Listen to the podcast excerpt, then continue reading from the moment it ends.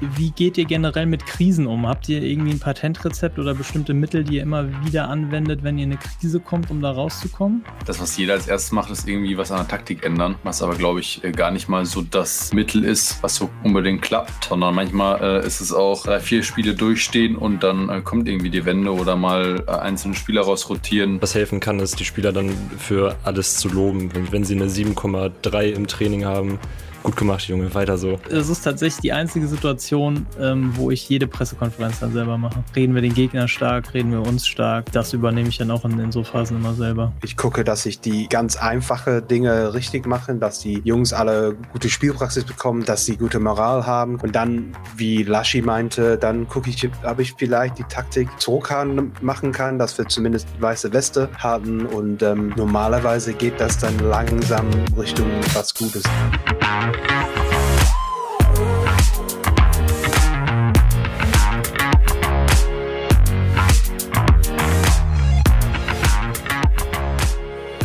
Moin Freunde der Sonne und herzlich willkommen zur Episode 7 tatsächlich schon unseres Stream FM Talks. Und ähm, ja, aus gegebenem Anlass habe ich die Jungs hier einberufen, um eine Therapiesitzung mit mir abzuhalten. Mir geht es nämlich ganz schlecht mit dem äh, Football Manager.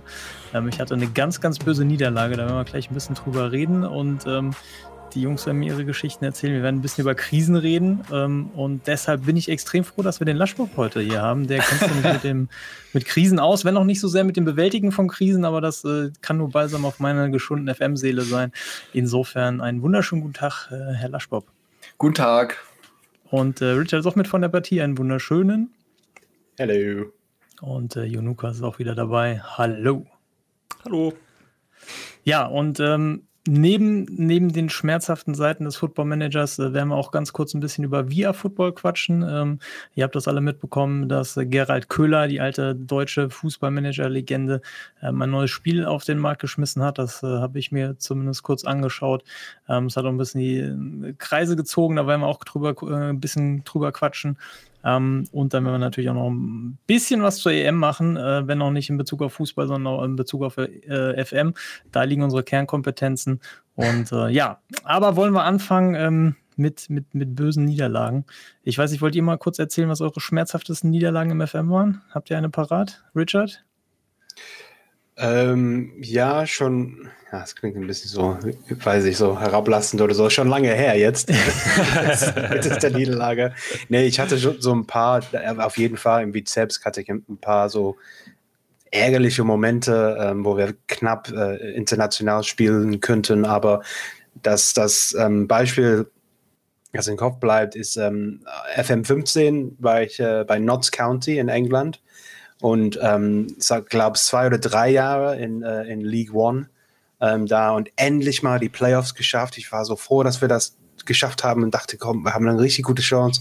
Unsere Form war top. Wir haben die letzten zehn Spiele, glaube ich, gewonnen hintereinander. Und dann ein Hinspiel in, den, in der ersten Runde quasi 1-0 äh, gewonnen. Und ganz zuversichtlich in dem Rückspiel gegangen, 5 zu 1 verloren. Einfach bam. Keine Chance gehabt, komplett böse, weggeklatscht böse, von dem. Böse, äh, ja, von der, ich glaube, das war Bright, Brighton. Ich glaube, Brighton war das. Die sind irgendwie in, der, in League One gelandet in meinem Save. Die haben mich, äh, ja, oder haben äh, äh meinen Notts County weggeklatscht. Ähm, ja, aber die Saison danach habe ich direkt entschieden, so jetzt geht es nicht mehr mit dieser enge Formation, wir machen 4 für 2. when, when in doubt, ne? wenn, wenn, äh, wenn man zweifelt, dann einfach 4 für 2. Dann haben wir äh, nächste Saison die Liga kaputt geschossen, mit okay. 80 Tore oder so. Also, also das heißt, die, die Niederlage hat dann in, in taktischen Anpassungen gemündet und, ja. und das dann schlussendlich in, im erfolgreichen Aufstieg. Ja, genau. So Sehr quasi gut wie der klassische äh, Fergie-Moment, eine Niederlage nutzen als Motivation. Ja, sehr gut. Was, was ist dein Moment, der dich noch äh, schreiend aufwachen lässt nachts, Laschko? Ja, es gibt da so einen Namen, äh, den man im Stream am besten nicht nennt. Ich glaube, der ist auch geblacklistet. Ähm, Yvonne Vogo. ähm, der, es war tatsächlich im FM21 in meinem quasi ersten Save nach dem Release mit PSW Eindhoven. Und äh, da waren wir direkt in der, äh, in der Euroleague oder für die Euroleague qualifiziert und dann direkt auch haben direkt ins Euroleague-Finale geschafft. Und äh, dann natürlich auch relativ früh 1-0 geführt. alles schön und gut und dann äh, kam die im Vogo-Show und ähm, er, er meinte ähm, erst dem, ich glaube, es war der eigene Spieler oder den Stürmer äh, an den Hinterkopf äh, zu schießen beim Abschlag, also aus den Händen. Nein. Und dann äh, geht der Ball rein, das war das 1-1 und das, äh, die, die 2-1-Niederlage war, war so ein Standard oder ein Freistoß aus, ich würde sagen, 25 Meter auf den Mann, die er, von, den er von den Händen oder durch die Hände gleiten lässt. Und ähm, ja, dadurch habe ich nicht das äh, Europa League-Finale gewonnen. Das ist bitter. Das ist bitter. Ich nehme an, das hatte dann äh, weniger taktische Konsequenzen als vielmehr personelle Konsequenzen. Ja, also der hat kein Spiel mehr gespielt. Ein bisschen den Loris Karius gemacht. Ja, auf jeden Fall. Ja. Ja. ja. das ist mies. Vor allem, wenn das dann so ein, ein, ein Spieler ist, der einem da die Party vermiest. Ähm, ja. Jonukas, wie ist bei dir? Ähm, ja, bei, bei mir war der Spieler, der die Party vermiest hat, äh, tatsächlich Timo Werner.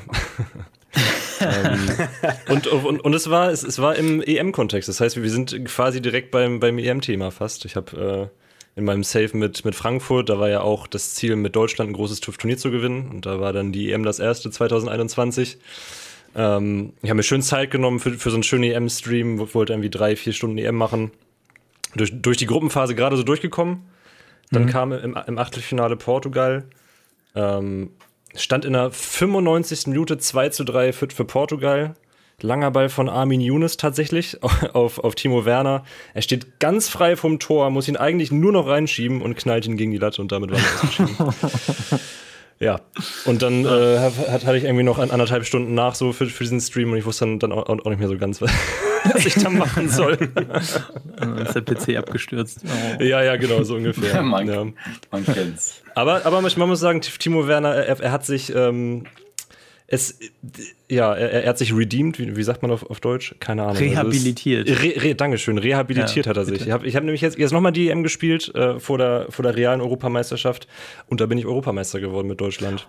Und da hattest du ja auch die realen Kader und die realen Gruppen, ne? War das so? Genau, also ja. zumindest den, den realen Deutschland-Kader und, ja, und, und ja, die realen Gruppen. Und da war, Timo Werner dann, dann Topscorer, hat, glaube ich, auch im Finale getroffen. Also mittlerweile bin ich mit Timo wieder grün. Also ist, ist alles wieder Ja. Gott sei Dank. Das ist natürlich die, die perfekte, perfekte Lösung dann. Sehr schön. Ja, richtig. richtig. Ähm, ja, ich, ich, ich bin ja geneigt, die Überleitung zur Europameisterschaft direkt zu nutzen, um nicht über meine Niederlage reden zu müssen. Ähm, aber, also im, in der letzten Episode haben wir darüber geredet, dass, dass wir Cruzeiro verlassen haben und dann zu, ähm, es, war, es war offen, was, was unser neuer Arbeitgeber wird. Und äh, am Ende ist es dann tatsächlich Benfica geworden, was ich ja ein bisschen gehofft hatte. Und äh, sensationeller Fußball bei Benfica. Die Liga ist ein bisschen, ist natürlich Benfica sehr, sehr dominant in der Liga. Ähm, aber in der Champions League mit sechs Siegen durch die Gruppenphase gegangen. Ähm, davon zweimal gegen Juventus gewonnen, ähm, richtig, richtig gut.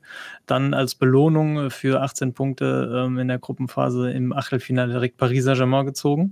Ja, in Paris 1-0 gewonnen im, im Hinspiel. Im Rückspiel dann äh, kam Paris relativ früh zum 1-0 ähm, hat uns massiv hinten eingeschnürt. Wir haben dann aber am Ende 3-1 gewonnen, weil wir den Druck ähm, Gott sei Dank gut überstanden hatten. Also Paris ausgeschaltet, dann in der nächsten Runde die Bayern bekommen, in München 1 0 gewonnen. Also im Prinzip wieder die Nummer wie in Paris.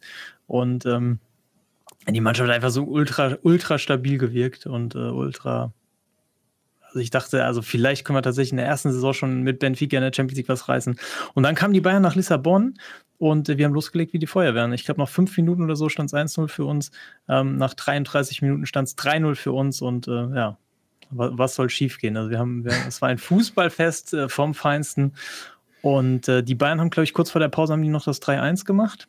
Hm, was aber auch egal war, weil ich meine, die brauchen dann halt noch drei Tore, um weiterzukommen. Hm, die haben sie dann auch noch gemacht. Ähm, das 3-2 in der 80., das 3-3 in der 85.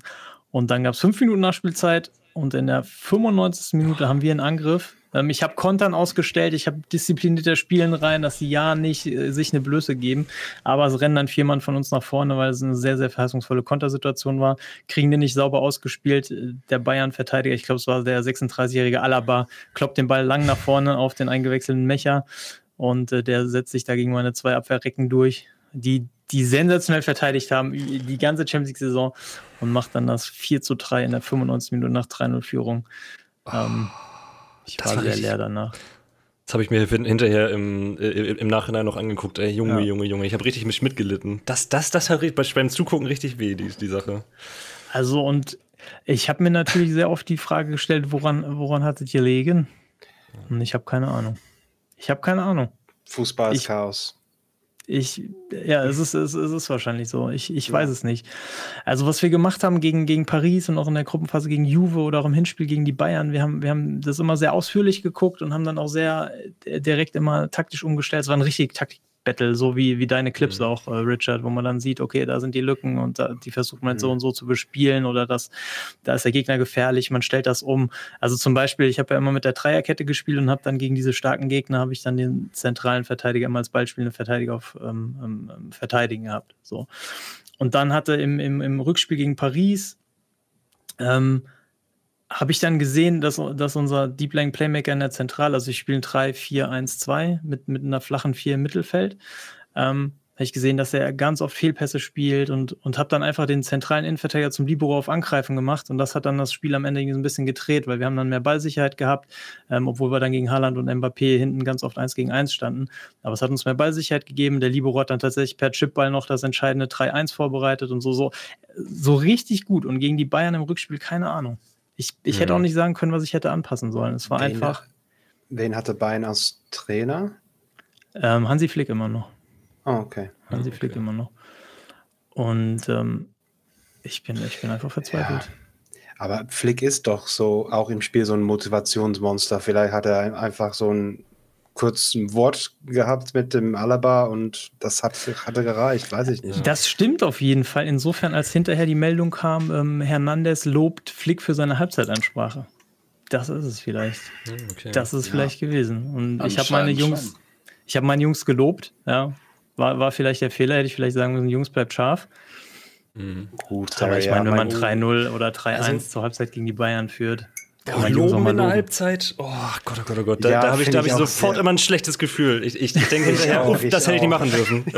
ich, also ich habe das auch nie gemacht, insofern gebe ich euch schon mal recht. Ähm, ja. Und mir ist das jetzt in dem Moment auch erst angefallen, weil, weil Richard die Motivationsnummer angesprochen hat. Vielleicht war das der Fehler. Ähm, aber ich habe es mir tatsächlich ein bisschen angewöhnt, gerade wenn man junge Mannschaften hat, was jetzt auf Benfica nicht mhm. unbedingt zutrifft. Sind ein paar junge drin, aber sind auch viele alte Recken drin. Ähm, aber es, es, es kann schon Sinn machen, wenn, wenn die Mannschaft überragend spielt und man das Selbstvertrauen stärken will. Aber vielleicht in dem Fall hätte ich sagen müssen, Jungs, bleibt, bleibt wach. Ja. Im Fußball ist alles möglich. Ja. Also das ist ein guter Ansatz. Das, das, ist vielleicht der Ansatz. Das ist vielleicht der Erklärungsansatz. Gut, dass wir diese ja. Therapiestunde einberufen haben. Sehr gut. Das, das, das wird sein. Also guck, guckst, sein. guckst du diese großen Spiele dann auf umfassende Highlights oder, oder wie machst du das? Ja, teilweise sogar auf Full Match. Also so wow. je nach, also die, die erste Phase so auf Full Match und dann irgendwann auf umfassend, wenn ich das Gefühl habe, dass einigermaßen stabil ist. Ähm, ist jetzt allerdings auch mein, mein Ansatz jetzt bei Benfica, weil ähm, bei, bei Cruzeiro habe ich eigentlich immer, meistens gucke ich so auf erweitert, ja. wenn es irgendwie wichtig ist oder man sich unsicher ist, dann ein bisschen auf umfassend und wenn es safe ist, dann auf, auf entscheidende Highlights. Und äh, bei Benfica ist natürlich das große Ziel, den Gutmann-Fluch zu brechen. Also wer, mhm. wer ihn nicht kennt, ähm, Bela Gutmann, Trainer in den 60er Jahren bei Benfica, ähm, hat 61 und 62 äh, den Europapokal der Landesmeister gewonnen mit Benfica, hat sich danach mit dem Vorstand in die Wolle bekommen, wegen, weiß ich nicht, Prämien oder weiß der Geier was. Und hat dann diesen äh, bis heute bekannten Gutmann-Fluch ausgesprochen, dass Benfica in 100 Jahren keinen Europapokal mehr gewinnen wird. Und ähm, seitdem er das ges gesprochen hat, hat Benfica tatsächlich keinen internationalen Titel mehr geholt, ähm, obwohl sie in sage und schreibe elf Finals standen. Also elf sogar mittlerweile. Elf, elf Vizetitel, Boah. elf Vizetitel und in den anderen Jahren halt noch nicht mal im Finale. Also das heißt, der Gutmann-Fluch äh, wirkt sozusagen. Und äh, das war jetzt mein ultimatives Ziel als, ähm, als, als hochdekorierter Vize-Terry, den, den Gutmann-Fluch zu brechen, weil dann können wir den Vize-Terry dann auch für immer zu Grabe tragen. ähm, weshalb der andere Erklärungsansatz ist, der, der Vize-Terry und der Gutmann-Fluch haben sich verbündet und äh, mit den Dusel-Bayern und dann kam die ganz dicke Keule. Ich, ich weiß es nicht. Ähm, aber um kurz zum Highlight-Modus zurückzukommen, dadurch, dass die Liga relativ anspruchslos ist, also man ist in den meisten Spielen Favorit, das nutzt man, um die Mannschaft zu rotieren, um Talente zu fördern, um die Taktik so ein bisschen ähm, fein zu tunen. Ähm, aber in der Champions League, da liegt dann unser Fokus drauf in den Streams. Also das machen wir dann ausführlich. Ähm, da mache ich auch viele Ingame-Taktikänderungen, auch, auch, auch bei Standards oder sowas, was ich ja sonst eher weniger mache aus, aus Zeitgründen. Ähm, weil da geht's da, da müssen wir, da müssen wir liefern. Das ist das einzige Ziel, was bei Benfica ist. Ähm, oder mhm. große Ziel, dann eben international was zu holen und diesen, diesen Fluch zu brechen. Ich glaube, ich bin auch manchmal ein bisschen hart mit, mit den Jungs, weil ich, ich lobe die wirklich fast nie. Nur am Ende der Saison, nach die einen Titel gewonnen haben, dann gegen den mhm. Lob. Aber irgendwie zur Halbzeit, das ist mir, ja, ich bin vielleicht ein bisschen so, so ein natürlicher Pessimist oder so. Ich glaube, das ist immer noch zu früh, um die zu loben. Immer noch ja. zu früh. Aber es gibt immer schön grüne Icons, wenn man die lobt. Ne? Die freuen sich ja. Ja, das stimmt. Ja, das stimmt. Das, in, in manchen Situationen ist das auf jeden Fall eine Motivation. Aber, ja, ja. ja. Aber, du, aber du hast recht, in der Situation war das ein Fehler. Also auch nach den Prinzipien, in der ich die Ansprache mache oder mit den Spielern umgehe, war das ein Fehler, weil ähm, normalerweise nutze ich Lob vor allem, wenn, wenn du eine Mannschaft hast, die nicht, die kein Selbstvertrauen hat. Also wenn du jetzt eine schlechte Serie hast ähm, und das Selbstvertrauen ist am Boden und dann haben sie eine gute Halbzeit, dann lobe ich die einfach, um zu sagen, Jungs, genau so wollen wir das machen, dass es genau der richtige Weg macht, weiter so, um das Selbstvertrauen einfach wieder ein bisschen aufzubauen. Ähm, in dem Fall, wenn du jetzt eine, eine, etablierte Mannschaft hast mit vielen erfahrenen Spielern, ähm, ist es eigentlich tatsächlich besser, wenn man einfach die Konzentration hochhält. Ähm, und Entschuldigung, aber gegen die Bayern auch. Also äh, vielleicht gegen, ich weiß nicht, ein anderes, etwas kleinere ähm, ähm, Champions League-Team, aber Bayern haben irgendwie einen Ruf, sowas zu machen. Ja. Dass sie, ja. ja. Aber andernfalls, wenn, wenn du gerade gegen die Bayern 3-1 führst, wann, wann willst du die Mannschaft loben, wenn, wenn, Stimmt. wenn nicht? Also, ja, also ich glaube auch nicht, ich glaube auch nicht, dass das der einzige Grund war. Es ist halt wie immer im Fußball, ähm, kann das schon mal so einen psychologischen Vorteil geben. Ähm, und wir haben ja dann, wir haben ja dann bis zur 80. haben wir halt alles gut wegverteidigt. Und dann kam halt das Tor und dann haben die Bayern halt auch wieder den Glauben gehabt. Und wir waren dann auch ultra platt. Dann hatten wir, glaube ich, noch eine Verletzung oder sowas. Ähm, dann, es kommt ja dann immer viel dazu. Und dann ein, ein Mecher da eingewechselt, der macht dann zwei Buden, trifft den einen Ball perfekt. So, kommt vor. Aber es war halt so bitter, weil wir haben halt in, in 200 oder 350 Minuten gegen Bayern, gegen Paris, ähm, haben wir halt ein Gegentor kassiert.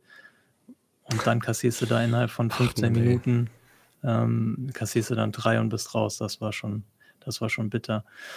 Ähm, aber wenn wir das Thema ein bisschen weiterfassen wollen, wie, wie geht ihr generell mit Krisen um? Habt ihr irgendwie ein Patentrezept oder bestimmte Mittel, die ihr immer wieder anwendet, wenn ihr in eine Krise kommt, um da rauszukommen? Ich glaube, dass ähm, das, was jeder als erstes macht, ist irgendwie was an der Taktik ändern. Was aber, glaube ich, äh, gar nicht mal so das, das ähm, Mittel ist, was so unbedingt klappt, sondern manchmal äh, ist es auch drei, vier Spiele durchstehen und dann äh, kommt irgendwie die Wende oder mal äh, einzelne Spieler rausrotieren, wenn man es nicht sowieso machen muss aufgrund äh, diverser Wettbewerbe. Ähm, manchmal ist es, ist das dran festhalten auch eine gute Idee, aber ich glaube, so das bewährte Mittel oder das, was einem als erstes in den Kopf kommt, ist ja, glaube ich, irgendwas an der Taktik zu ändern. Und ähm, oder die halt, wenn es gar nicht läuft, ganz über den Haufen zu werfen. Ähm, irgendwann, wenn man zu gefrustet ist, ist es auf jeden Fall bei mir äh, dann immer so, dass ich dann irgendwann sage, nee, das ist ganz was anderes. Kündige. Oder das. Ja, ich glaube, was halt bei, bei so äh, Negativserien oft das größte Problem ist, ist halt die, die, die, äh, die Moral bei den Spielern. Mhm. Ähm, und was da wahrscheinlich und was ich auch oft mache, äh, was, was helfen kann, ist, die Spieler dann für alles zu loben. Wenn, wenn sie eine 7,3 im Training haben, gut gemacht, Junge, weiter so. Und, keine Ahnung, für alles, für, fürs Verhalten, ähm, also quasi die, die Jungs mich mit Lob überschütten, dass sie irgendwie wieder auf, auf bessere Gedanken kommen. Natürlich kann es auch helfen, in der Taktik, wenn man ein relativ kompliziertes System spielt, irgendwie ein bisschen Komplexität rauszunehmen. Vielleicht auch auf ein ja. 4-4-2 oder sowas zu gehen. Das habe ich jetzt gemacht in meinem, in meinem Regionalliga-Safe, wo es auch zwischenzeitlich gar nicht gut lief. Bin ich auf ein 4-4-2 umgestiegen. Es lief nicht unbedingt besser. Ähm, also wir, wir haben nicht besser gespielt, aber wir haben dann irgendwie doch unsere Punkte geholt und sind drin geblieben und so. Ja. Aber ich denke, das, das, was am wichtigsten ist, ist, ist die Moral. Und da kann man auch vielleicht so mal so, ähm, kann vielleicht so eine Mannschaftsansprache auch mal helfen, dass man den mhm. Jungs sagt, ja. äh, steckt den Kopf nicht in den Sand. Ähm, ja. So. Das mache ich immer ganz Ja, ich glaube, das ist ein guter Punkt. Also ich bin da jetzt nicht ganz so auf der Lobschiene. Also klar, wenn, wenn sie Lob verdient haben, lobe ich die auch, aber ich rede dann auch gerne, mache dann gerne Einzelgespräche und sage dann auch, hier Junge, das war in letzter Zeit nicht gut genug. Ähm, mhm. Da muss jetzt ein bisschen mehr kommen. Also auch, auch einfach ehrliches Feedback geben. Und ja. es ist tatsächlich die einzige Situation, ähm, wo ich jede Pressekonferenz dann selber mache. Ah, also okay. Also sonst lasse ich das ja immer gerne den Co-Trainer machen, aber ich, keine Ahnung, vielleicht ist das, vielleicht ist das Zufall, vielleicht ist das ein bisschen Aberglaube. Ähm, aber wenn ich dann genau in die Hand nehme, wie wir nach außen kommunizieren, ähm, reden wir den Gegner stark, reden wir uns stark, so die Nummern, ähm, das übernehme ich dann auch in, in so Phasen immer selber. Mhm. Ja, ich glaube, der Punkt ähm, mit der Komplexität, äh, Jonas, das, das ist quasi immer mein Fokus während einer Krise da. Ähm, ich gucke, dass ich die ganz einfache Dinge richtig mache, dass die Jungs alle gute Spielpraxis bekommen, dass sie alle hier einen guten Darm, Darm haben, zumindest die beste Spiele, die beste Elf quasi oder beste 15 Spiele, dass sie gut äh, ähm, ähm so fertig oder bereit sind, sorry, äh, äh fürs, fürs Spielen. Ähm, dass sie gute Moral haben, kann man auch mit Teamgeist, individuelle ähm, ähm, Gespräche, klar, aber Teamgeist dann immer ein oder die, der andere, wie heißt das doch auf Deutsch hier, äh, sozial, soziales ähm, Engagement, ja. Engagement, genau. Stimmt. Die beide immer dann jede Woche äh, ein, einbauen, dass mhm. äh, zumindest Teambuilding hast du, gute Moral hast du, Spielpraxis hast du und dann, wie Laschi meinte, dann gucke ich, habe ich vielleicht die Taktik so leicht ein bisschen äh, zurückhauen machen kann, dass wir zumindest weiße Weste haben. Mhm. Und ähm, ja, normalerweise geht das dann langsam Richtung was Gutes, auch wenn wir so erstmal habe ich auf jeden Fall oft erlebt, dass wir richtig für einen Sieg kämpfen müssen, dass wir vielleicht zehn Spiele nur unentschieden und verlieren, mhm. aber dann, solange diese Tendenz Richtung was Stabiles ähm, ja. läuft, dann ähm, ja, alles ja. gut. Hm, taktisch gibt es bei mir eigentlich zwei Szenarien. Das eine ist, ähm, wenn das eine Taktik ist, die noch überhaupt gar nicht gelaufen ist, dann haue ich die auch mal über den Haufen, weil ich dann denke, es vielleicht passt gar nicht zur Mannschaft. Also mhm. das hatten wir letztes Jahr im FM20, da haben wir ähm, beim, bei 1860 München angefangen und dann hatte ich mir den Teambericht angeguckt und das war der komischste Kader, den ich jemals hatte, weil das eigentlich fast nur Antifußballer waren. Also wir, wir waren in allem gut, was mit Kämpfen zu tun hatte und in allem schlecht, was mit Fußball zu tun hatte. Also so im, im Ligadurchschnitt und dachte, okay, wir bauen eine Anti-Fußball-Taktik. War, hat aber überhaupt nicht funktioniert, weil ich, weil ich auch, ähm, weil ich auch nur auf diese Durchschnittswerte geachtet habe und dann darüber hinaus dann halt überhaupt nicht wahrgenommen habe, dass halt zum Beispiel ein, ein Beki Roglu oder so ähm, ähm, ein super Spielmacher ist. So, dem, mhm. dem man dann auch den, den Spielaufbau komplett anvertrauen kann. Also dann, so nachdem das dann gar nicht funktioniert, habe ich dann halt eine Taktik gebaut, die ein bisschen mehr Fußball spielt und, und schon lief's. So. Okay. Ähm, mhm. Aber ansonsten generell, wenn es eine Taktik ist, die schon mal gelaufen ist oder die, die jetzt nicht so schlecht ist, dann mache ich das im Prinzip wie du, ähm, Richard, und versuche einfach ein bisschen vorsichtiger zu werden. Mhm. Meistens reicht das schon, wenn man die Außenverteidiger anstatt auf Angreifen auf Support macht oder auch genau, auf Verteidigen, ja. um mhm. einfach mal hinten zu stehen. Und dann kann man ja sehen, wie sich das Spiel entwickelt und entweder im Spiel dann nochmal einen Ticken offensiver werden oder einfach mal zwei Spiele so laufen lassen, mal einen Punkt mitnehmen. Ähm, oder von mir so eine knappe Niederlage, weil sie mal kleine Fortschritte machen und dann mhm. wieder ein bisschen mit, mit steigendem Selbstvertrauen, auch über Einzelgespräche, ähm, dann erst wieder ein bisschen, bisschen offensiver werden. Mhm. Ja.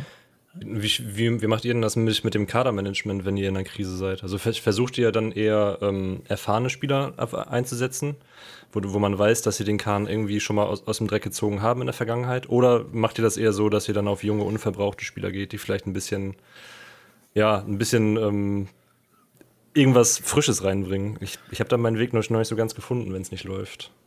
Also ich gehe da eher auf Junge, kann ich jetzt ganz kurz sagen. Also ich gehe dann mehr auf Junge, unverbraucht, vielleicht auch mal einen aus der U19 hochziehen, der ähm, irgendwie den Sprung noch nicht geschafft hat, aber vielleicht hat der irgendwas, was, was, äh, anders, was er anders macht als die anderen.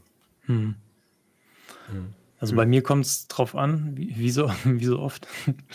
ähm, also im, also wenn, wenn ich einen Spieler habe, der, der, in einer, der, der in einer persönlichen Krise ist, dann setze ich ihn nochmal drei, drei, drei Spiele auf die Bank oder auf die Tribüne. Und wenn das mein bester Stürmer ist. Also wenn, wenn Einzelgespräche nichts geholfen haben und der trifft nicht und macht schlechte Noten und hast du nicht gesehen, dann nehme ich ihn komplett raus und dann ist auch egal, wen ich einsetze, dann kann das ja auch der Stürmer aus der U19 sein. Ähm, Ansonsten schaue ich schon, dass ich die, dass ich die Erfahrung im, auf dem Platz habe. Ähm, Aber klar, wenn sich irgendein Talent anbietet, was bis jetzt noch keine Chance bekommen hat und ähm, die Spieler performen nicht, dann kriegt das auch mal die Chance. Also es ist immer so ein bisschen davon abhängig, was der, was der Kader hergibt. Bei 1860 mhm. damals war das, dass wir den äh, Diayo aus der, aus der Jugend hochgezogen haben und der ist dann in, der hat dann die Rückrunde gespielt und ist dann direkt bester Torschütze geworden in, den, in der halben Stimmt, Saison, die er dann hatte. Ähm, und hat uns dann im Prinzip den Job gerettet. Also der hat dann, das, das war dann tatsächlich so. Ähm, aber Kommt, kommt natürlich auch drauf an, was man zur Verfügung hat. So man, also ich würde jetzt keinen, weiß ich nicht, keinen Jugendspieler, der einen Stern aktuelle Fähigkeit hat, da reinschmeißen, weil dann ist der auch heillos überfordert und das hilft keinem weiter. Ähm, aber wenn man gutes Talent hat, warum nicht? Ja, ganz ehrlich, ich achte da gar nicht, gar nicht drauf, ja, äh, ob erfahren oder, oder nicht. Also gen generell klar bei Kaderplanung und äh, Kader bauen, achte ich, achte ich darauf, aber in einer Krise, ähm, wie gesagt, ich gucke, dass die, dass die Jungs alle fit sind, alle guten Moral haben. Zumindest, wenn ich rede von den besten Spielen, man, man weiß immer, wer die beste, zuverlässigste Spieler sind im Kader. Mhm. Ähm, teilweise sind die die etwas ältere mit guten Persönlichkeiten und so. Also ja, man verlässt ähm, sich so irgendwie natürlich auf, auf den drauf und ähm, äh, ja. Aber hier richtig so gucken, okay, ich will ein paar Jugendspieler hier fördern oder vielleicht bietet der was anders an. Ähm, gucke ich, würde ich mehr machen in so einer äh, normale Situation, nicht in der Krisensituation. Hm. Aber ist das so, dass du dann guckst, wenn, weiß ich nicht, dein Stürmer seit zehn Spielen nicht mehr getroffen hat, dass du ihm dann eine bewusste Denkpause gibst oder ist, ähm, lässt ihn so lange spielen, bis er wieder trifft? Ja, mehr die zweite Option. Ich mache natürlich auch die, die, äh, wie heißen die, oder die individuelle Gespräche und versuche mhm. ihn zu motivieren. Aber ich habe die Erfahrung, dass, dass die Stürmer dann irgendwann mal durchkommen und wie du meinst, manche schaffen das auch mit Pausen, dass er zwei, drei Spiele auf der Bank sitzt und danach treff, trifft er. Aber ähm, bei mir, ich, ich, ja, zum Beispiel, du hast da einer, ähm, der, du weißt, er kann Tore schießen und dann der Backup ist so, okay, vielleicht schafft er das nicht, aber dann in, äh, ne, dann, dann bleibst du lieber bei der eine, der richtig gute Attributen hat, eine richtig gute Persönlichkeit, auch wenn er nicht gerade trifft.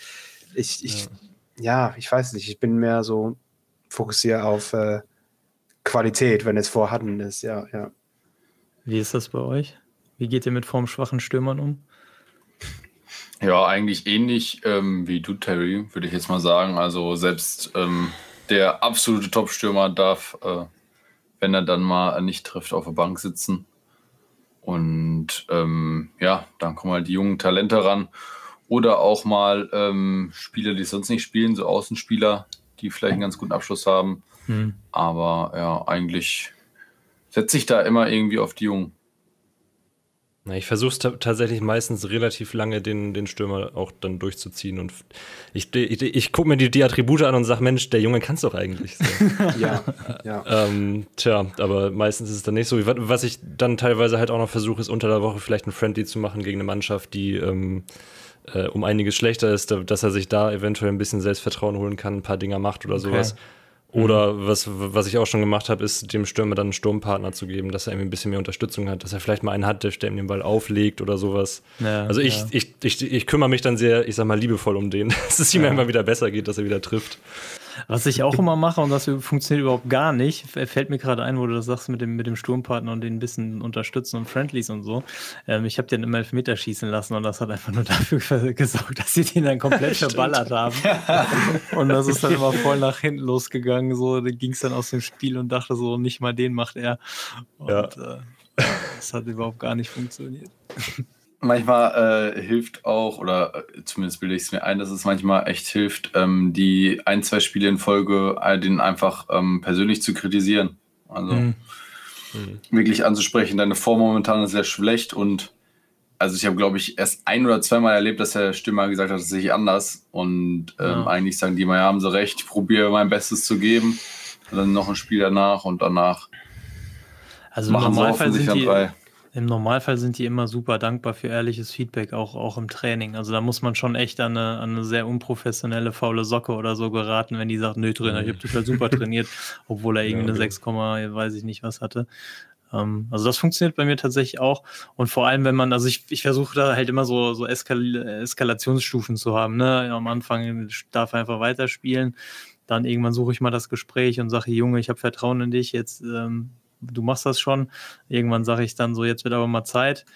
Und wenn das alles nicht hilft, dann kriegt er halt mal eine Denkpause. Und die, die tut ihm dann meistens auch gut. Also ähm, ja. zum einen ist das natürlich auch cool, wenn du siehst, du hast andere Optionen im Kader, die dann vielleicht auch mal eine Bude machen. Ja, es kommt ja dann ähm, auch nicht, nicht so selten vor, dass dann einfach jemand in die Presche springt, den, den man vielleicht gar nicht so auf dem Schirm hatte. Irgendwie so ein zweieinhalb Sterne-Spieler, den man die ganze Zeit mitgeschleppt hatte, den man von, vom Vorgänger übernommen hat, wo man mhm. gedacht hat, jo, den wird man dann irgendwann mal veräußern, aber der macht dann halt so seine drei Buden, wenn er dann mal reinkommt. Ähm, und wenn man dann den Stammstürmer wieder reinschmeißt, ist es dann oft so, dass er dann auch wieder, wieder da ist. Also ich erkläre mir das auch manchmal so, dass sie vielleicht auch einfach überspielt sind. Also ja, so, und ja. dann können sie einfach mal ein bisschen, ein bisschen runterkommen, sich die Sache ein bisschen entspannt von draußen anschauen und dann haben sie beim nächsten Mal wieder mehr Bock. Ja, aber dann hat man halt auch so, so eine Saison, wo ein, wo ein Stürmer dann mal 30, 40 Tore macht und das quasi irgendwie nicht aufkommt. Irgendwie manchmal äh, vom Gefühl her ist es wirklich so, dass er überspielt ist, aber dann gibt es halt auch Saisons, wo es irgendwie nicht so ist, wie Lewandowski diese Saison. Ja, das stimmt. Wobei ich sagen muss, diese Saisons habe ich, hab ich nie, dafür rotiere ich zu viel. Also ich, ich denke, also das ist auch total bescheuert. Ich habe das versucht, ein bisschen bei Cruzeiro mir ein bisschen abzugewöhnen, immer, immer die beste Mannschaft auf den Platz zu schicken. Aber es ist eher so, wenn einer gut spielt und dann ein bisschen müde ist, dann lasse ich mal den nächsten ran, damit er auch gut spielt und dann man ganz viele Top-Stürmer in Topform hat. Aber ich per se finde ich es eigentlich auch besser, wenn man dann, wenn man einen hat, der immer knipst, dass man den auch mal spielen lässt. So, weil mhm. macht ja Sinn. Also würde ich im echten Fußball ja. würde ich das sofort machen, aber im, im, FM bin ich immer so, ja, alle müssen, alle müssen Spielpraxis haben, alle müssen Einsätze haben, damit sie sich entwickeln. Ähm, aber rein leistungstechnisch macht das natürlich mehr Sinn. Weshalb ich das ja. bei Benfica auch so mache. Also äh, ich gucke dann immer, dass die zu den wichtigen Spielen alle fit sind und da müssen es alle spielen.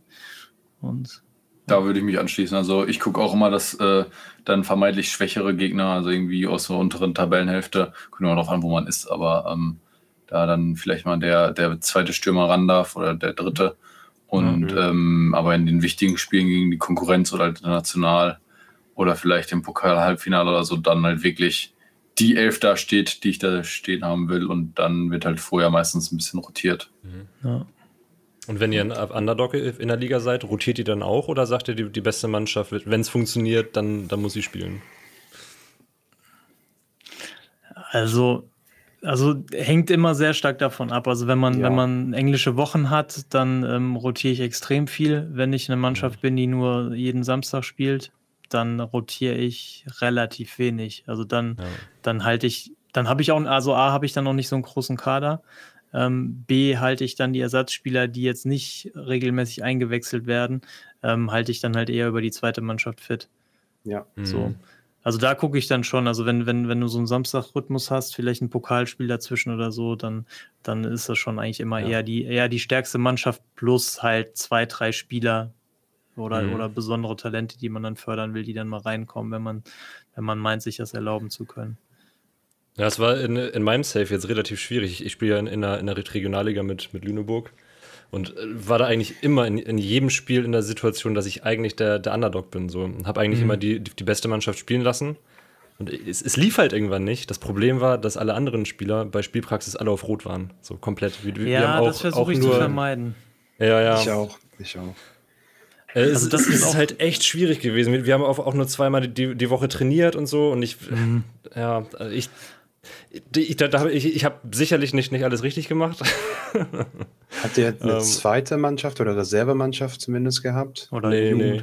Ja, Jugendmannschaft. Nee, Jugend, doch, ja, oder? Jugend. Ja, stimmt, eine Jugendmannschaft haben wir gehabt. Also, das ja, ist das, was richtig. ich immer mache. Ent, entweder zweite Mannschaft, wenn ich das habe, oder zur Not die Jugend. Ähm, dann gibt es halt ein Freundschaftsspiel die Woche und da sitzt, dann mhm. sind dann alle Ersatzspieler drin. Also Spielpraxis ja. auf Rot ist bei mir so absolutes No-Go. Das ist, also ich sehe das öfter mal, wenn ich bei irgendwelchen Leuten in den Stream schaue, dass sie dann elf Spieler auf Grün haben und der Rest alles auf Rot und ich denke mir so. Das bin ich. Ja. ja. Was? Ja. Also das denke ich, das geht ich, gar nicht. Ja. Weil, also Also, also gerade bei Abwehrspielern oder einem Keeper, wenn, wenn sich da einer verletzt und du musst einen mit roter Spielpraxis reinschmeißen, die haben so viele Stockfehler drin, finde ich.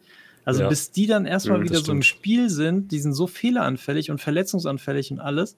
Ähm, hm. Also ich, also schon allein aus dem Grund ähm, müssten die alle so am Start sein, dass sie zumindest gelb sind. Und wenn die, mhm. und sobald die auf Gelb fallen, sind die sofort in der Reserve für, für ein Freundschaftsspiel. Oder werden Krass. eingewechselt im nächsten Spiel oder so. Aber da, da achte ich, da achte ich wie ein Schießhund drauf.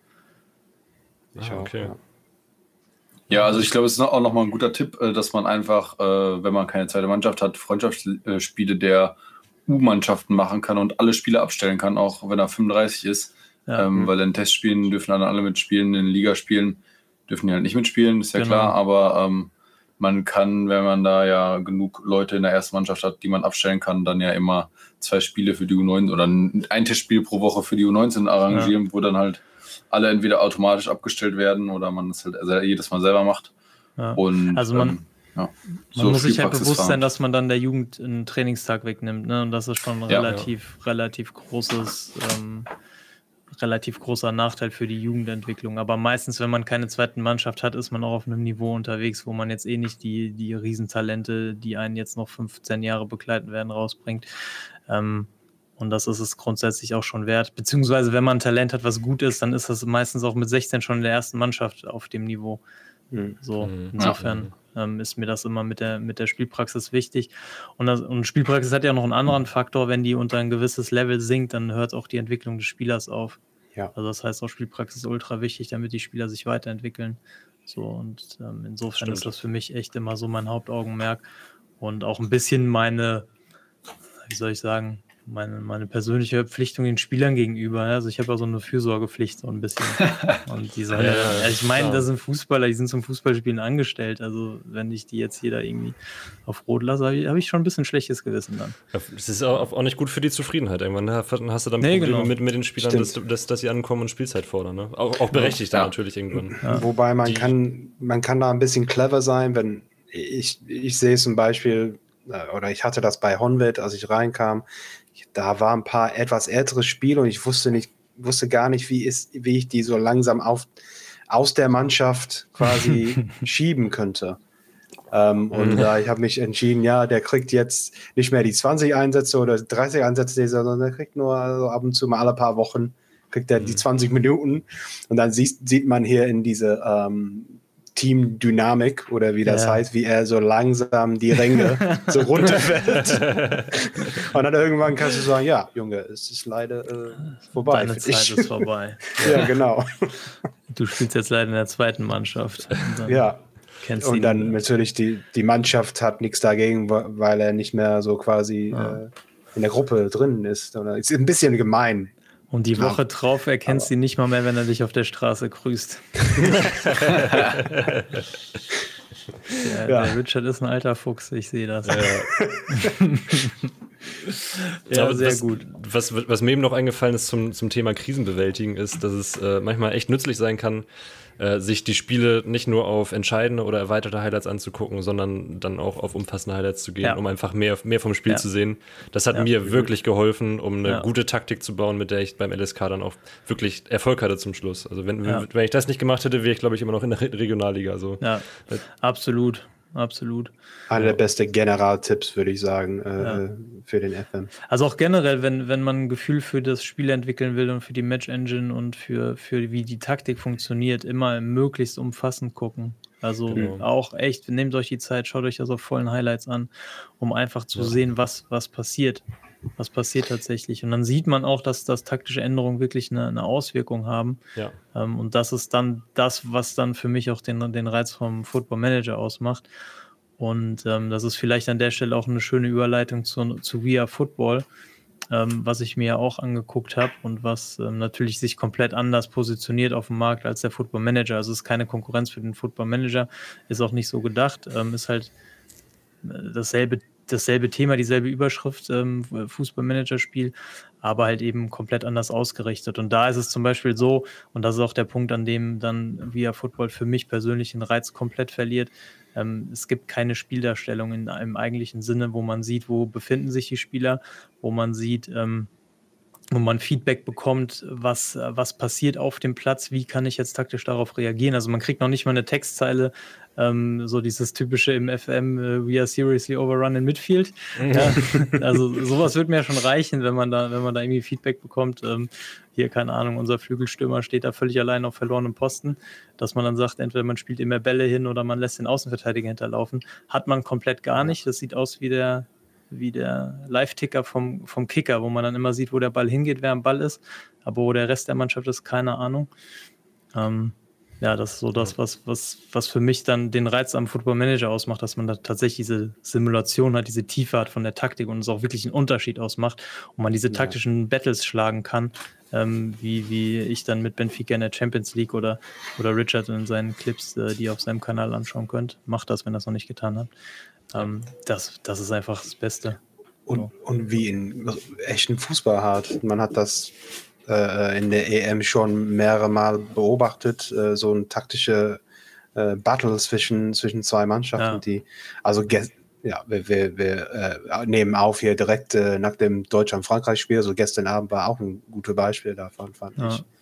Äh, und ja. ähm, dass man das simulieren kann und diese, diese Traineraspekt simulieren kann, für mich gehört das zum Fußball 100% dazu. Ja. ja. Habt ihr euch also, ansonsten, ansonsten schon ein bisschen tiefer mit Real Football beschäftigt? Ähm, also ich habe mich äh, gar nicht, also wirklich gar nicht, außer mit deinem Video damit beschäftigt. Also ich hatte am Anfang auch vor, es mir zu holen und das vielleicht in meinem Stream zu testen oder so. Ähm, habe dann äh, relativ früh auf äh, YouTube ähm, irgendwelche Tests gesehen und Interviews und da war das halt mit der Spieldarstellung schon ähm, relativ schnell klar, dass es da quasi nichts Richtiges gibt, beziehungsweise nur diese, diese Strichanimation, sage ich jetzt mal. Aber, aber du hast gesehen, dass man beim Erstellen des Spielstands einen Haken setzen kann, ob man entlassen werden kann oder nicht. das habe ich, tatsächlich, hab ich tatsächlich nicht gesehen, aber das äh, kann man. Äh, kann man im FM ja auch äh, einrichten. betitelt, gegen, gegen kleinen Aufpreis. Betitelt als Lushbob-Option.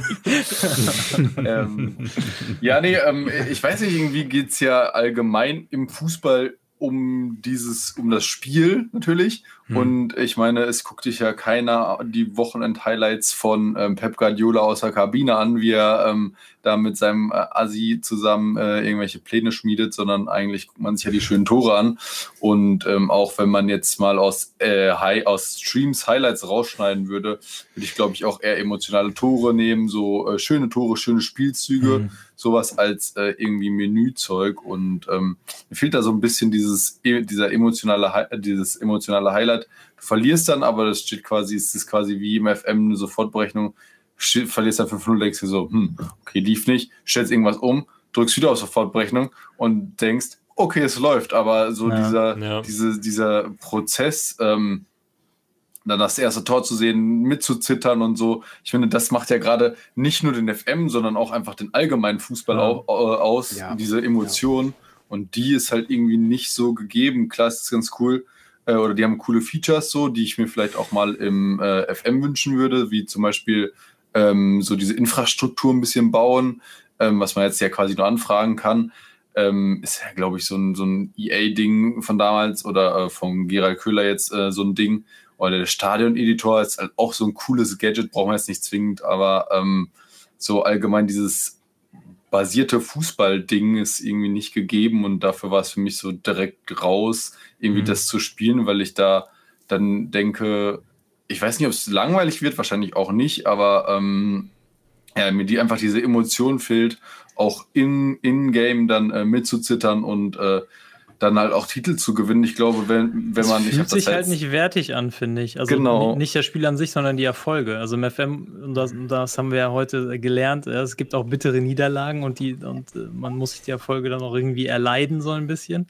Ähm, und, genau. Und man kann äh, sie sich aber auch erkämpfen und irgendwie bei Via Football erscheint mir das immer so als Zufallsprodukt oder als.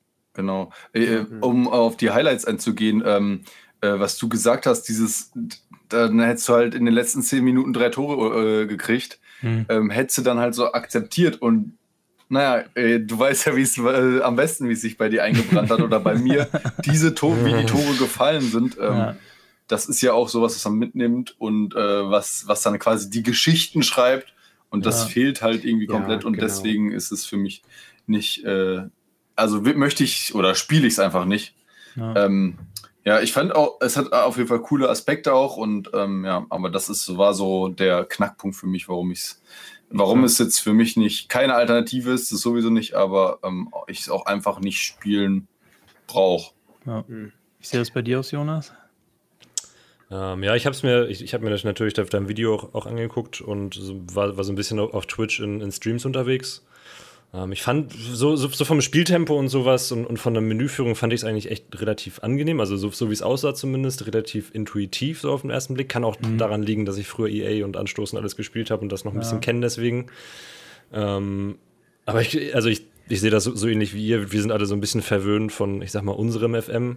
So, wenn wäre dieses Spiel vor, vor zehn Jahren rausgekommen und ich würde unseren FM nicht kennen, dann, dann würde ich da, darüber herfallen wie, wie sonst was so. Aber Ja, klar. Ja, weil, weil, weil ich jetzt weiß, wie so eine Match-Engine halt aussehen kann und weil mir das jetzt auch besonders wichtig geworden ist äh, im, im Laufe der letzten Jahre, ist es, glaube ich, auch eher nichts für mich. Ist halt eher, eher eine, eine, Wirtschaftssimulation, ne? als, als wirklich Ja. ein Football- und ein Taktikmanager und Ja. sowas. Ja, Ja. das ist, glaube ich, das ist, glaube ich, der Stichpunkt, das, das Stichpunkt, der, der Stichpunkt. Ja. Ja. Ähm, es, ist, es ist eigentlich ein anderes Genre. Es ist halt eine, eine Wisim mit Fußballthematik und Ja, genau. hat komplett andere Aufgabenbereiche. Ja. Ähm, Also, um das nochmal aufzugreifen, was Laschbob gesagt hat, was, was, was kann der FM davon übernehmen? Also, ich muss jetzt auch kein Stadion bauen, ich muss auch nicht das Stadiongelände bauen, aber ich fände es zum Beispiel einfach cool, den Knopf zu haben, ähm, Stadion anschauen und, weil ich meine, die 3D-Modelle gibt es ja vom Ja. Stadion. Mhm. Ähm, sowas fände ich zum Beispiel total cool, einfach mal das Stadion anzugucken. So. Ja. Einfach nur als einfache Option, das wäre kein, das wär kein Aufwand, das umzusetzen, weil ähm, die Darstellung gibt es ja eh. Man hätte dann einfach nur mal einen Zugang, wo man dann außerhalb der Spiele mal das Stadion angucken kann. Zum Beispiel auch bevor man den Verein wechselt, einfach mal ins Stadion gehen, einfach mal sich umschauen. Wird Ja, mir reichen. Ja. Und was ich auch richtig cool fand tatsächlich, war diese, ähm, war dieses Vereinsmuseum. Das fand Ja, ich auch cool. Also, dass man, Das dass man nicht nur so diese Liste hat, wie wie es im, im Football Manager ist, wo dann einfach steht, man hat jetzt das und das und das und das gewonnen in der Vereinsgeschichte, sondern das auch in 3D. Man kann da rumlaufen, hat die verschiedenen Dekaden, hat teilweise ähm, die Spielertrikots oder Spielerbilder an den Wänden, Mhm. ähm, hat dann die ganzen Pokale in den Vitrinen. Ähm, sowas finde ich richtig cool ist halt natürlich auch im, im, bei, bei We Are Football, also ich habe das mit den, mit den Deutschland-Lizenzen gespielt, da hast du natürlich dann Originalmeisterschale, Originalpokal. Ich weiß nicht, wie das ist, ähm, wenn, wenn man das ohne Lizenzen hat oder in nicht lizenzierten Ligen ist, ob dann irgendwie ein generischer Pokal da steht oder so. Aber per se fand ich das cool, weil man einfach da so ein bisschen durch seine, durch seine Erbschaft so laufen kann oder durch, Ja, durch stimmt, den, den Verein auch ein bisschen spürt. So. Also ich hatte mir das bei Bayern angeguckt, dann hast du da irgendwie 14 14 Räume so durch jede da spazieren kannst und dann warst du bei einem kleineren Bundesligisten, dann läufst du halt rein und dann siehst du halt schon die Rückwand so. Also das fand ich dann auch cool so. Also Ja. Solche Sachen Ja. fand ich ganz angenehm. Ja. Ja, Oder wie ich bei mir- glaube, Oder wie bei mir ein leeres Zimmer. Ein leeres Zimmer mit einem Felix Passlack-Trikot an der Wand. Ja, genau. Auch was. Ich, ich, ich glaube, ähm, was wir auch so loben ähm, müssen, ähm, ähm, was mich so ein bisschen, äh, ähm, bisschen mitgenommen hat äh, mit, mit We Are Footballs. Mit, ich habe so, so ein paar Reviews äh, geguckt. Ich habe das Spiel nicht selber gespielt. Aber dass, Frauen, dass der Frauenfußball äh, so von vorne an drin ist, das, das Mhm. finde ich schon, schon klasse. Schon richtig eine positive Entwicklung für ganze, den ganzen Sport-Gaming-Bereich, ne? weil sowas gibt es stimmt. eigentlich, das gibt es kein Spiel. Ich, ich glaube, kann das Ich weiß nicht, wie das bei FIFA FIFA ist, 20 weiß ich oder so? Ich glaube, bei Bei- FIFA. 19? Bei FIFA Man kann- es, glaube ich, seit zwei Jahren. So. Ja. Also Aber kann- nur die du im- Nationalmannschaften, ne? oder? Ja, im, im, im Anstoßmodus kannst du mit den Nationalmannschaften dann spielen und, und in Volta kannst du auch weibliche Charaktere auswählen. Ja. ja, das stimmt. Das ist Das auf finde jeden ich Fall ein schon- Alleinstellungsmerkmal, ja. Ja, stimmt. Weil ich glaube, Miles ähm, ähm, von SI hat das ein paar Mal so geteasert, dass es irgendwann kommt in, in, ähm, in dem FM. Und ähm, ja, die, die wollten natürlich der ganze Sport, der ganze, der ganze Fußball äh, simulieren, nicht nur ähm, Mhm. äh, Männerfußball. Natürlich, Männerfußball ist so 90 Prozent von, von dem Sport, aber ähm, das finde ich schon, schon cool, dass es von vorne also ich kann mir, so drin war. Also ich kann mir schon, schon vorstellen, dass das irgendwann noch im Football Manager kommen wird. Ähm, ist halt natürlich im, im FM ungleich höherer Aufwand als in, genau. in Via Football, weil man ja, ja, nicht nur so die, so die Stammdaten braucht, sondern man braucht die ganzen Attribute, man braucht die ganzen, also du hast ja einfach so eine richtig krasse Detailtiefe da drin. Ähm, mhm. Und plus, plus dann diese ganze, ich weiß nicht, wie viele Zeilen Übersetzungen da drin sind im, im Football Manager, die müssen auch alle angepasst werden.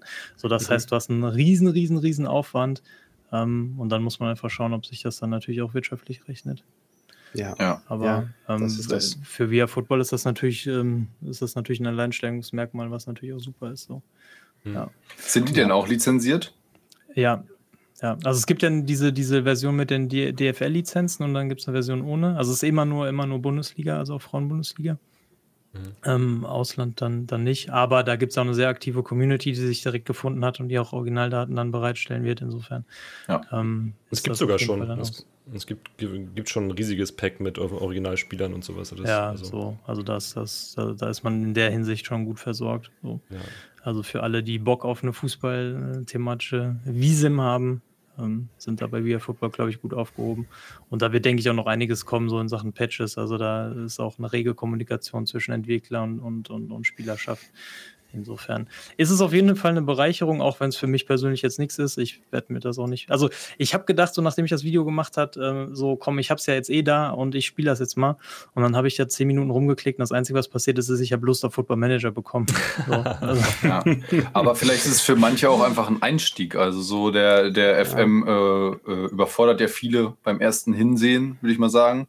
Und ähm, es kommt ja auch auf die Frage, äh, habe ich jetzt in mehreren Chats schon gesehen, ähm, ist es leicht da reinzukommen oder äh, kommt mhm. man da schnell rein? Mhm. Ähm, dann sage ich immer, geh zu Terry. Und, ähm, und. Äh, ja, auf, auf YouTube, äh, da kommt man ja, glaube ich, schon fast gar nicht dran vorbei. Aber vielleicht ist es so, manche kommen da so ein bisschen rein, äh, kommen so ein bisschen in dieses Manager-Feeling rein und dann ähm, ist es, reicht es vielleicht irgendwann nicht oder die sehen, dass äh, vielleicht der FM auch äh, relativ populär ist und mhm. äh, wagen dann diesen, diesen Switch und haben vielleicht so einfach dieses Manager-Background-Wissen und müssen jetzt mhm. sich quasi nur noch mit der ähm, mit der Match-Engine und dem, dem genauen Taktik, äh, dem genauen Taktik und dem Training auseinandersetzen und ähm, es ist nicht so, so ein kompletter kalter, äh, Sprung ins kalte Wasser. Also das, mhm. das glaube ich tatsächlich nicht. Also ich glaube, wenn du mit Via Football anfängst, musst du erstmal alles vergessen, was du gelernt hast, um dann mit dem FM neu anzufangen.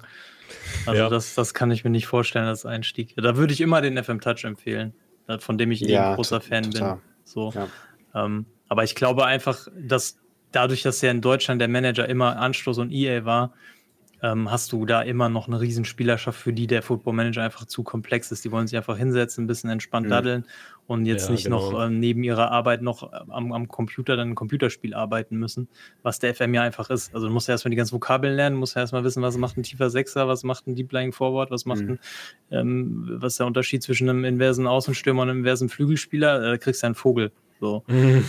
also ne, wenn, wenn dich das Spiel nicht irgendwie packt, ähm, dann ist ja. das ja einfach nur Arbeit und böhmische ja. Dörfer. Und da ist Via Football natürlich viel entspannter. Und die Spielerschaft hast du, glaube ich, in Deutschland nach wie vor. Und das ja, finde ich auch gut, dass die dann auch einen Manager für sich haben. Vielleicht ist, ist, es ja was, wenn du irgendwie gerade im FM 3 zu 3 gegen Bayern gespielt hast und dann nochmal entspannt den Abend ausklingen willst. Dann ist es vielleicht was, oder? Ja, vielleicht ist Via Football einfach meine persönliche Therapie. Richtig, ja. genau.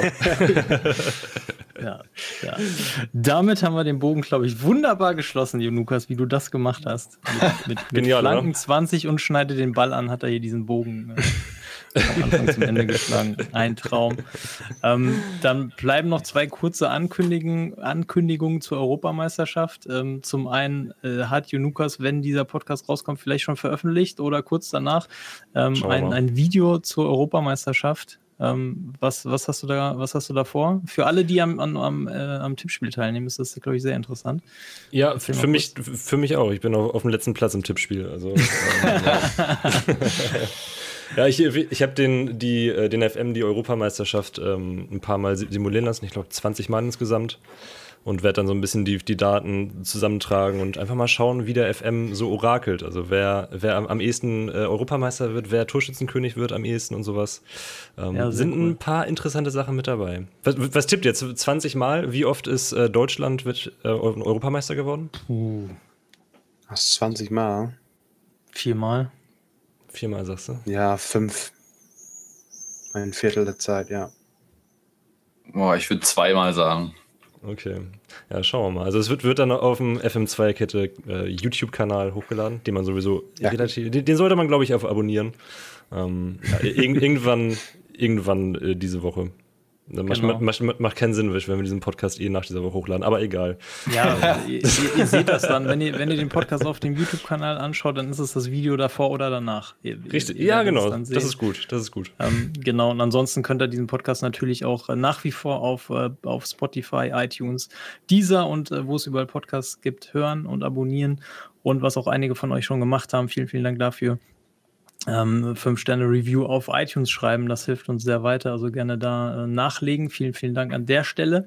Danke. Und ähm, ansonsten bleibt uns nur noch ein weiteres EM-Event anzukündigen, das noch nicht komplett in feste Form gegossen ist. Aber wir hatten ja schon mal einen Wir Stream FM Cup. Äh, vom Lushbob hat da sehr gute Erinnerungen dran. Ähm, ich glaube, Richard mit seinem, mit seinem äußeren Zielspieler auch. Der Rest eher, hm, geht so. Genau. Ähm, aber wir werden dann natürlich eine Neuauflage machen und es wird ein Europameisterschaftsthema geben. Das heißt, ähm, wahrscheinlich vor dem Halbfinale werden wir uns die vier Halbfinalisten schnappen und dann einfach ausspielen, äh, wer dann am Ende der, der V-Stream FM Europameister ist. Ja, ich, ich bin sehr gespannt auf jeden Fall. Ähm, haltet da mal die Augen und Ohren offen, wird auf jeden Fall angekündigt auf allen bekannten Kanälen von uns. Ähm, auf Twitter gerne folgen, at VStreamFM. Ähm, und natürlich allen Jungs hier auf, auf Twitch. Die Links sind wie immer unten in der Videobeschreibung beziehungsweise in den Show Notes. Und ähm, ich glaube, damit kann man ein Schleifchen um die Episode machen, oder? Haben wir irgendwas ja. Wichtiges vergessen? Ja. Zur, zur Krisenbewältigung im, im Tippspiel ähm, machen wir dann eine eigene Episode für Lukas. ich, ich, ich brauche noch 90 Leute und ich bin letzter oder vorletzter. Also, so, so, sogar hinter Leuten, die die ein oder zwei Spieltage gar nicht getippt haben. Also das ist, ja. äh, das ist, ist, ganz traurig. Vielleicht können wir unsere Einzelgesprächsskills zeigen. Vielleicht macht Richard jetzt einfach mal ein Einzelgespräch mit Junukas und baut ihn ein bisschen auf. ja, bitte. Ich, ich brauche das. Lang, langsam auf dem Tippspiel so schieben. Ja, ja, genau. genau. Vom Fenster. Muss mal mehr fordern oder sowas. Also irgendwas genau. genau. Also, Freunde der Sonne, in diesem Sinne vielen, vielen Dank fürs Zuhören. Ähm, wie gesagt, schaut gerne in den Streams vorbei. Habt eine erfolgreiche Europameisterschaft und ein erfolgreicheres Europameisterschaftstippspiel als Junukas. ähm, und dann hören wir uns in der nächsten Episode wieder. Wann auch immer die sein wird, mit welchem Thema auch immer sie sein wird, ähm, schreibt uns gerne Vorschläge in die Kommentare auf Twitter, auf dem FM2-Kette Discord. Ähm, ja, in diesem Sinne, Macht's gut. Auf Wiedersehen, äh, Laschbob. Ciao. Auf Wiedersehen, Richard. It's coming home. das werden wir noch sehen, mein Freund. Und auf Wiedersehen. Wahrscheinlich nicht, aber. Und auf Wiedersehen, Lukas. Ich sage aber nur Tschüss. Und damit sind wir raus. Ciao. Ciao.